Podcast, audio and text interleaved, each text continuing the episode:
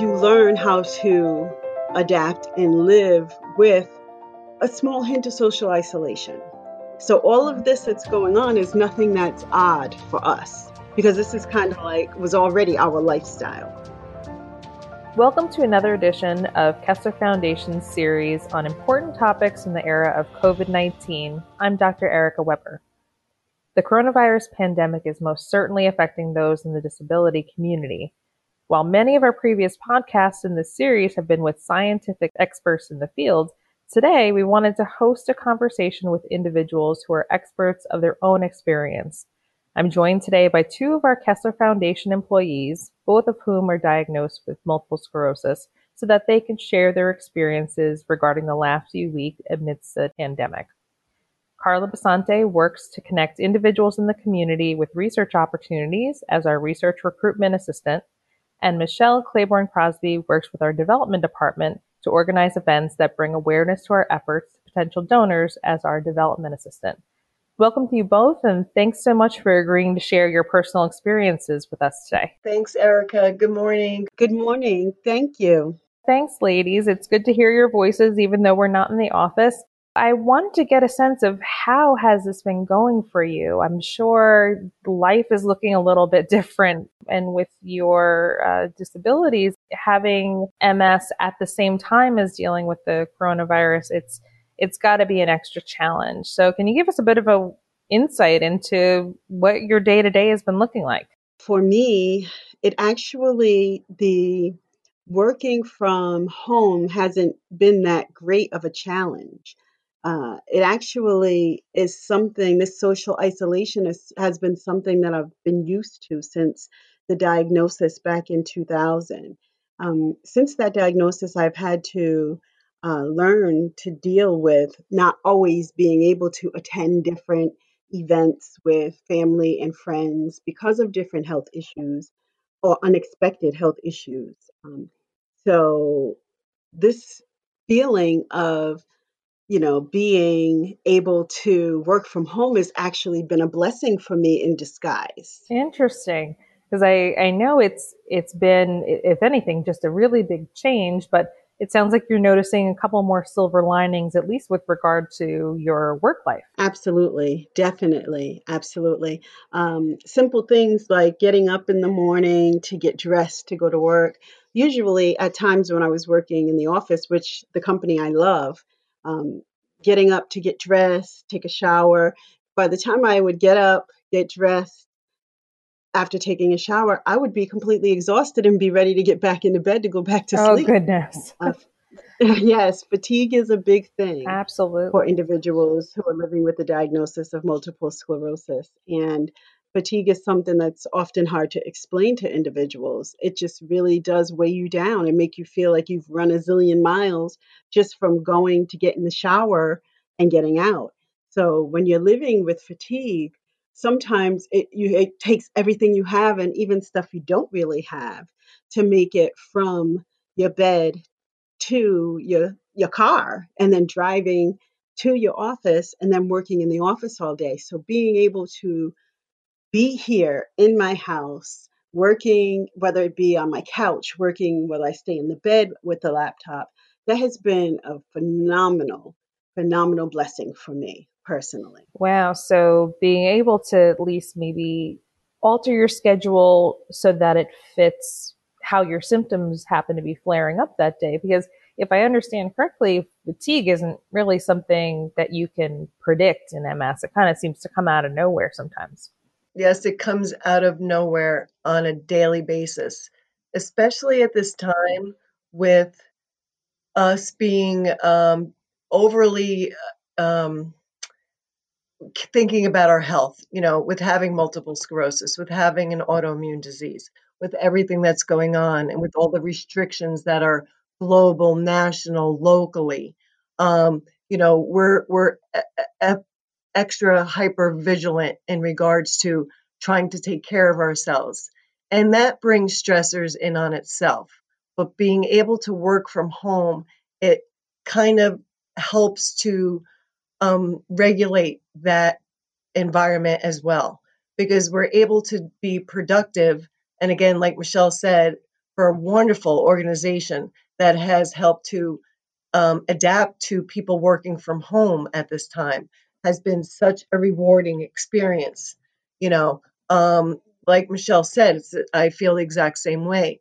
We don't know how we're going to feel. Um, we don't know how we're going to feel every second of every day. And fatigue can hit at any time. And, you know, we could say it's the weather, we could say it's this, um, but, you know, having again a compromised immune system, we're subjected to so many variables. Um, but working from home with an organization that um, supports you and is staying up to date in regards to different ways to be productive. Like with Kessler, we are now doing telestudies from home. So I am recruiting people to participate in telestudies. So for me, that just adds another highlight to working from home that I'm able to be productive on that level and have more people um, participate in studies that I know will benefit them. Right. It almost sounds like you're you've been able to add a new layer of of what your job entails by by recruiting for these telestudies. So I imagine that's got to feel good that you're being extra productive at this point. It feels it feels wonderful and when I do speak to the people who want to participate, for them it feel they feel like they're able to be productive in their own life because it's very confusing right now for so many people. And now they can participate in something that's going to help the disability community now and in the future.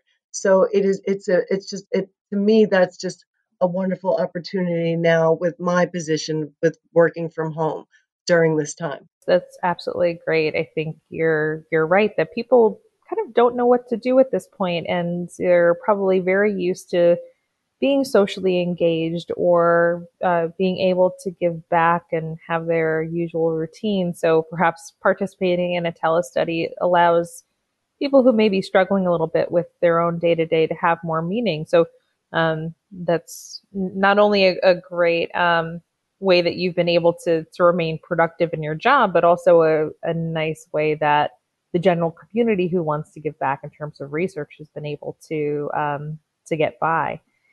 And yes. so and so you've you've mentioned, you know, you don't really know how you're going to feel all day long. So have you found that you've been able to be more flexible with your work schedule now that you're at home? Definitely something that has been a wonderful benefit because I've learned what I can and can't do since I've been here, you know, at home, what I am able to do. Sometimes I need to take that break. Sometimes, if I'm having migraine pain, I need, may need to sleep a little bit longer.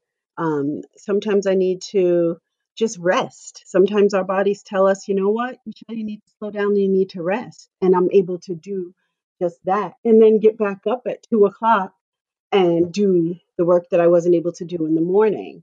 Or vice versa. If I'm able to sleep all during the day and be up all night, I can do all the work overnight. Our bodies really do dictate to us what our day is going to be like. And unfortunately, it's not always the nine to five. Absolutely. And so you've you've mentioned that it's been so helpful that Kessler Foundation has been supportive of this. What have you found that um, that companies besides Kessler Foundation can do to make sure that this is a viable option for for their uh, employees with disabilities? For me, I was always working in the office on a full time schedule. Having the ability to work from home full time and go back to the office and get things as I need them uh, has been a blessing, a true, it's like a godsend for me because I don't have to worry about, because I have um, an at risk immune system, going to the office knowing that I don't have to worry about running into anybody else there getting the things that I need and not having to deal with any stress, just getting what I need and then turning around and coming back here home and finishing my work here that is that has truly answered so many of my prayers. In addition to still having that connection with my colleagues i have um, you know being able yes being able to email and if necess- if need be to text message um, we're still very connected, very connected. Yes, I bet communication is really, really important at this point, right? It's so wonderful. On Friday, actually, we're going to be having a um, group meeting with our staff.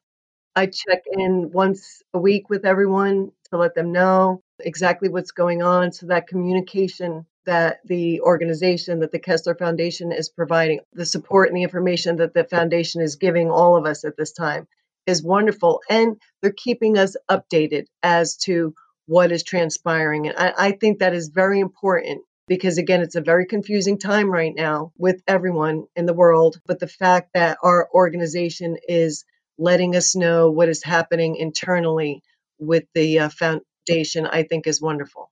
So from what you ladies are saying, it's it's been really important to be able to stay connected with your organization. I knew I know at least on on the research side, uh, we've been staying in touch with our research assistants. I just had a FaceTime with a couple of them before, and we've been doing Zoom and phone calls and lots of emails. Um, we have a messaging system that we can sometimes use. So it's really been important. So this way, everyone knows what's going on, but then still feels connected from the per, from the perspective of uh, projects, but also just from your your colleagues and having that social support in the workplace that we're so accustomed to. But this really brings up that idea of social isolation that when you're quarantined, you're you're not in the same social circles that you used to be in and and we know that social support when you have MS is really critical in order to being able to ward off things like difficulties with mood or anxiety and and also just being able to get your needs met. So how have you guys been able to to manage that social isolation piece and and trying to stay connected? I've been in touch with so many people in, in different areas, like my church. Uh, my church has a wonderful support chain in regards to anything that's needed at this time with family members my friends that live here locally, the moms. So we do like a video chat in the morning and we send each other jokes and we talk about how bad each other looks. Yeah, you know, the gray hair and all that, but who cares? I, I own it. I'll own it. And then, you know, family, you know, your, your family members that you're able to communicate with either through like saying FaceTime or other things. Mm-hmm. That's one way to become social the thing is, you still have that social isolation. For me in particular, because I am not leaving, as my son says, the perimeter. Because no matter what, my personal body chemistry is susceptible to so many things that for me to take a risk to even go to the store or anywhere, it's not worth it. I can't take that risk. So I am isolated in my on my own property. But to do things other than speaking with my friends and family and all that, which I started to tell you guys, I now am starting a thousand piece puzzle and I am reading books and I'm still exercising, eh, although I'm adapting. Um, I am trying to expand my vocabulary, not as far as learning a language, I am trying to mm-hmm. learn the mm-hmm. English language. So mm-hmm. I am doing things like that but it takes the social isolation is a is a different feeling and it's one that you kind of you acknowledge it but you don't engage with it so and that's how i look at it i know it's there but i'm not going to engage with it because there's way too many things that i can do while i'm alone i may not be creative i may not write a song i may not do that but i am determined to finish this thousand piece puzzle Sounds like you were well on your way. Yeah. You've been able to really stay stay engaged and keep yourself busy, whether that's with new avenues for social outlets. Um, because I, I don't know about you guys, but I I know that we've had FaceTime and Zoom and all of these platforms before, but I never really thought to use them because my social needs were generally getting met elsewhere. So now there's all of these new avenues that people can use. And I, I wonder how much of that may still continue even after things return a little bit back to normal.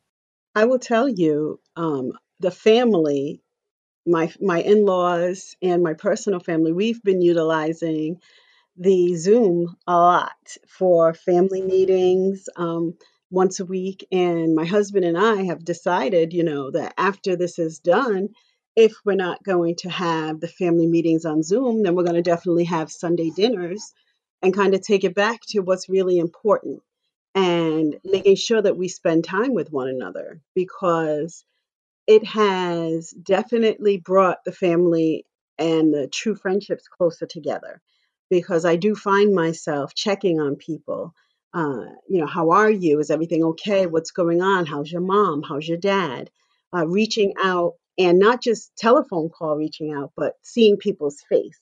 Yeah, you could also look at Facebook and other forums that people are communicating on with the social interaction. More more people are interacting than ever. I know Mark Zuckerberg is very happy, but it's that it's also that social interaction there that and you, then you can message you can also do that face uh, chat a- as well so there's so many different avenues that people are now learning about and and hoping that this is going to continue just like the doctor's appointments telehealth uh, programs that they have now too you know there's different support groups out there as well that people can uh, participate in and I'm glad you brought that up, Carla. I was wondering how has it been for you just managing your MS symptoms uh, since this has all began? Like, how have have medical appointments been, and getting medications, all of that? I had a, an appointment with my neurologist yesterday, and it was wonderful. And, and you know, I was able to accomplish you know what was needed with my prescription that I, I do have to take at this time, and it, it was fine. And I hope this continues in the future. I really, really do. I understand that, you know, there are going to be appointments where you have to have blood workup done. You know, he's going to have to see you physically to see what your gait looks like and different things. But for somebody who needs just an appointment where they don't have to see the doctor, I think it's a wonderful thing. So, right now, for me personally, it's good, uh, but I can't do a tele physical therapy. So for me, the fact that I can't go to physical therapy as needed, that's probably uh, one of my things that you know is has affected me the most. There's nothing set up for physical therapy, but it, uh, the other doctor's appointments are going well. I, I really have to admit that uh, I'm very thankful for them. That's good to hear, Carla, because for me, I um actually on Monday I was scheduled for a pain institute doctor's appointment and they had to uh, cancel it because of all of the stuff going on with COVID 19. They're having some difficulty getting in touch with the medical insurance department to pre approve uh, me going to get the shots, the pain shots that I needed. So, unfortunately, there's good sides to it because I did, with my neurologist, I did have a telehealth appointment with my neurologist, and that was fabulous. I am going to go and get my uh, infusion next Friday. That's wonderful.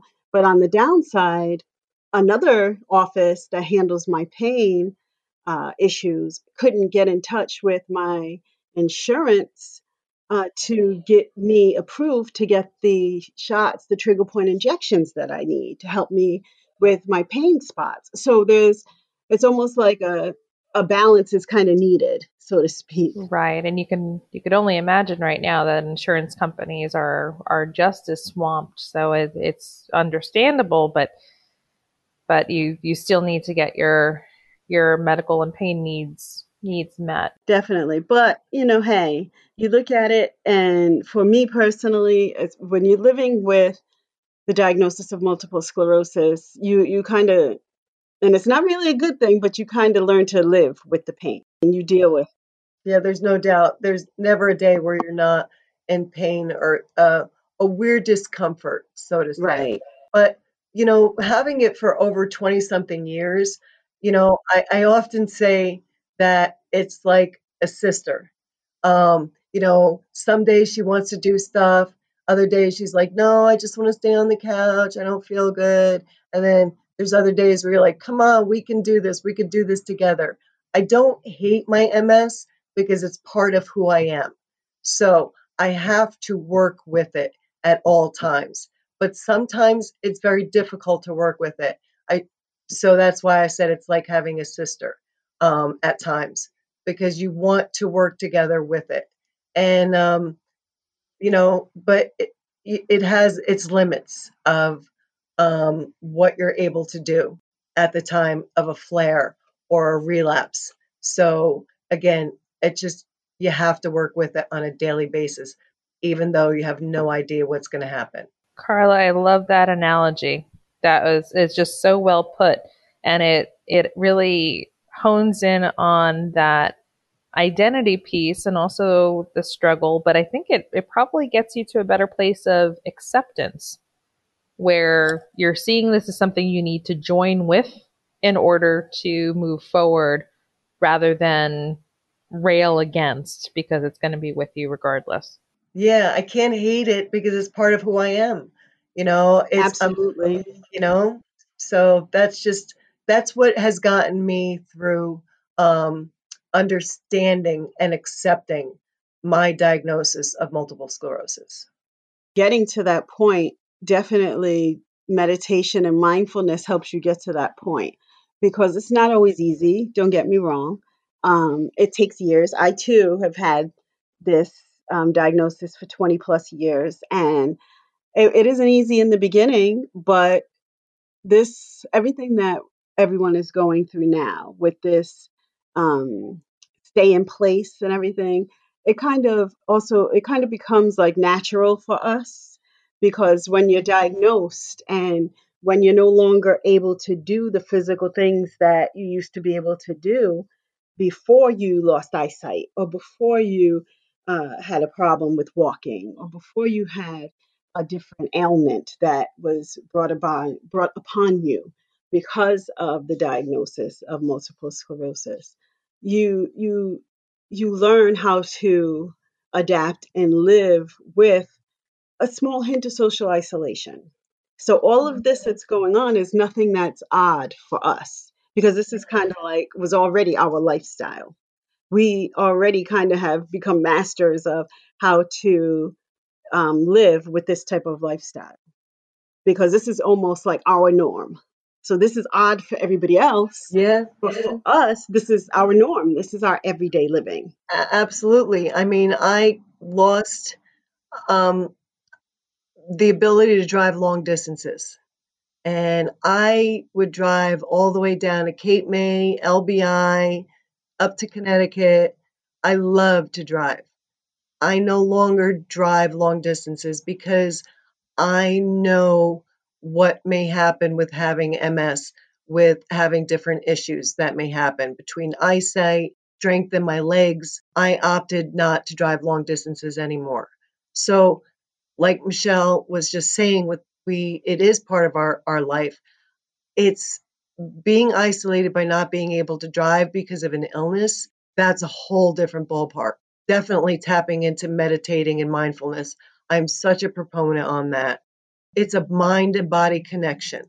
So if your body is fighting against itself, the mind can help re- regulate it. Although we know with lesions uh, with MS, um, we don't know what they're going to hit or what nerves they're going to affect. But I mean the mind as far as mindfulness with calmness and just really being in the moment. I think that's a wonderful thing. And it's moments like that, being able to channel that strength um, that has gotten me through losing the ability to drive long distances. But it is such a form of isolation to a certain degree that, you know, I never expected, but it's my life, so I accept it. So you've both spoken about the importance of mindfulness and meditation and finding ways that keep your life as low stress as possible, keeping your your mood calm and stable. Are you finding that that has been able to get you through this uh, this challenge right now of the pandemic? And, and, this is something that you would recommend to to other people, whether or not they have MS or a, a different disability. Absolutely. I'm trying to get my son, who is in college and has to finish up his semester at home. So he has such stress and frustration because now he's living at home with his mom. So it's a whole new world for him. And I keep saying, please, you need to meditate. You need, I send him links. Sometimes I don't even say it. I just randomly will send him links. And and the other day he admitted he did it. And I am like, this is it, it will help you to get to a better homeostasis, you know, and and oh with that without a doubt, with without a doubt. When I was first diagnosed, the first thing that the neurologist said to me, I was still working in corporate America, and the first thing he said was, Michelle, I know that you're making a lot of money and I know money is great. However, stress is a silent killer. You need to get out of corporate America. And I was like, oh, because I was young, I was in my 20s. And I was 25 when I was diagnosed. And I was in corporate America doing my thing, thought that I was living the good life, making tons of money. However, he was right. Stress truly is a silent killer. I got all super involved with the yoga, the chakra cleansing, the meditation. Oh my goodness, yes, because people don't even realize it. Stress is, oh my goodness, it will totally can totally change your world and not not not for the good. If you can manage the stress that is trying to come and take over your life. I watch the TV, I watch the news. I call my grandmother. She tells me I had a headache, my blood pressure went up because I'm watching this stuff on the television. And I'm like, Grandma, turn the television off. I'm a big proponent on turning the TV off these days. There's no need uh, at this point um, uh, for certain news stories. And, and stress stress does affect you. But the thing is, the body can't differentiate between good stress and bad stress. The stress that we're feeling right now from confusion, it, it it's I don't know how to explain it. It's a certain numbness that it, it brings you. I always have MS symptoms. I'm I always feel pins and needles from my fingertips to my toes, um, electric shock going down my back, all of that. But when I mean a numbness, because your body doesn't it's like in a constant fight or flight reaction because your mind is is so confused as to how to process everything. So that's why the mindfulness and the meditation is so key because then you can relax your thoughts and that will carry on a reverb into your body. You know. So and that's why it's so important and and not just with people who have autoimmune diseases. I think it would benefit everyone everyone in this world. That's why when I saw how badly my son was stressing out, plus he's helping me at home now. So he's like my caretaker right now. So that's another stress that he was not expecting. So for him to start to adapt to the mindfulness, you know, I could see him relaxing better. And I, think more people should address it because it's not hippie-ish. It's it's really just a wonderful health benefit. And that's what they need to say. It's a health benefit.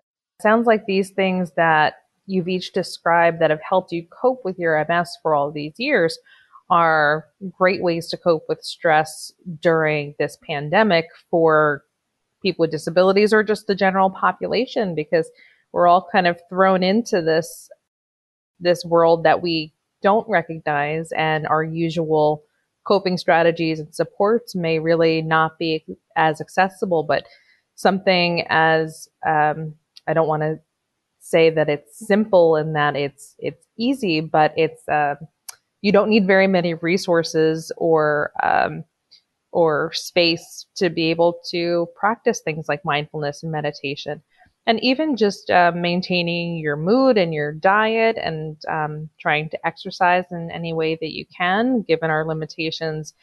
These sorts of strategies that that you've been able to to use and perfect over the years are, are I'm sure, coming in really handy for you both right now. Um, that they're they're not necessarily new practices that you have to uh, learn amidst all of this stress. They're things that you're already very used to doing. And that is, it will serve you really well. Yes. Yep.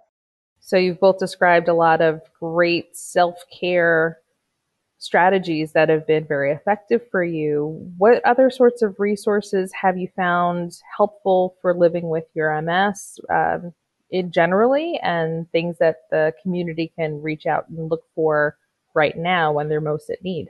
I know that with the National Multiple Sclerosis Society, with they have the MS Navigator that can help um, you see different things in your in your area in in regards to different uh, groups. I also know that some self help groups on their own are still continuing to communicate with each other. So if someone has information or any, I mean, information, any questions, I think the National MS Society's uh, Navigator is a beneficial tool, most definitely. That's a great suggestion, and we'll make sure that that gets included in our program notes so you can uh, easily access that. And um, I believe also probably there are a number of social media, Facebook groups that would be great places to to get information and also share what works for for you. Because if let's say there's been a struggle that that you've been experiencing that you were able to find a viable solution to, it'd be great to pass that information on to others who might benefit from it as well. Oh, absolutely. And the the the MS groups that are on Facebook I belong to several of them. That's another way to be able to engage in communication with uh, other people while you're in isolation because the main thing is you never want anyone to feel alone. So, in regards to reaching out to family and friends or church or groups or social media, um, know that there always are people there and resources available. But uh, definitely, uh, I think that's a wonderful uh, the social media as well? I guess at this point, I'm thinking about how, even though physically we may not be together next to one another, or even if we are physically near someone and we're wearing a mask, uh, we're still six feet apart. Um, I just, at this point, I want to remind people that we are all still in this together. We are all still dealing with this. We're all, um, whether we're diagnosed with lupus or multiple sclerosis or living with autism, no matter what it is, if we're perfectly healthy, if we have sinus issues, whatever the case may be, right now, the whole world is dealing with this COVID 19 issue. So we all have something in common. And knowing that we're together and we are all one and dealing with the same issue can make sure that people know that they're not alone. We are all trying to weather the storm together. And if there's anybody who ever, ever feels like they're alone, there are so many um, telephone numbers out there for depression. Um, because depression is definitely something that is easy to slip into in times like this. And I definitely want to make sure that everybody knows that you're not alone. We're dealing with the same thing as everybody else is. Um, and please know that it's just going to get better from here. That's a great way to to end our our time with you ladies. Thank you so much for sharing your experience and your wisdom and staying strong during this time. Um, you you give a great face to those living with MS. We really appreciate your your willingness to to open up to us and our listeners today. Thank you so much. Thank you. Thanks, Erica. Tuned into our podcast lately? Join our listeners in 90 countries who enjoy learning about the work of Kessler Foundation in new episodes, our experts weigh in on the impact of COVID 19 on people living with disabilities. And they talk about how research that changes lives continues at Kessler Foundation. Check back soon to listen to more COVID 19 podcasts on our playlist. The link is in the program notes. Listen on iTunes, SoundCloud, Spotify, or wherever you get your podcasts. This podcast was recorded on Wednesday, April 29, 2020, remotely, and was edited and produced by Joan Bank Smith, creative producer for Kessler Foundation.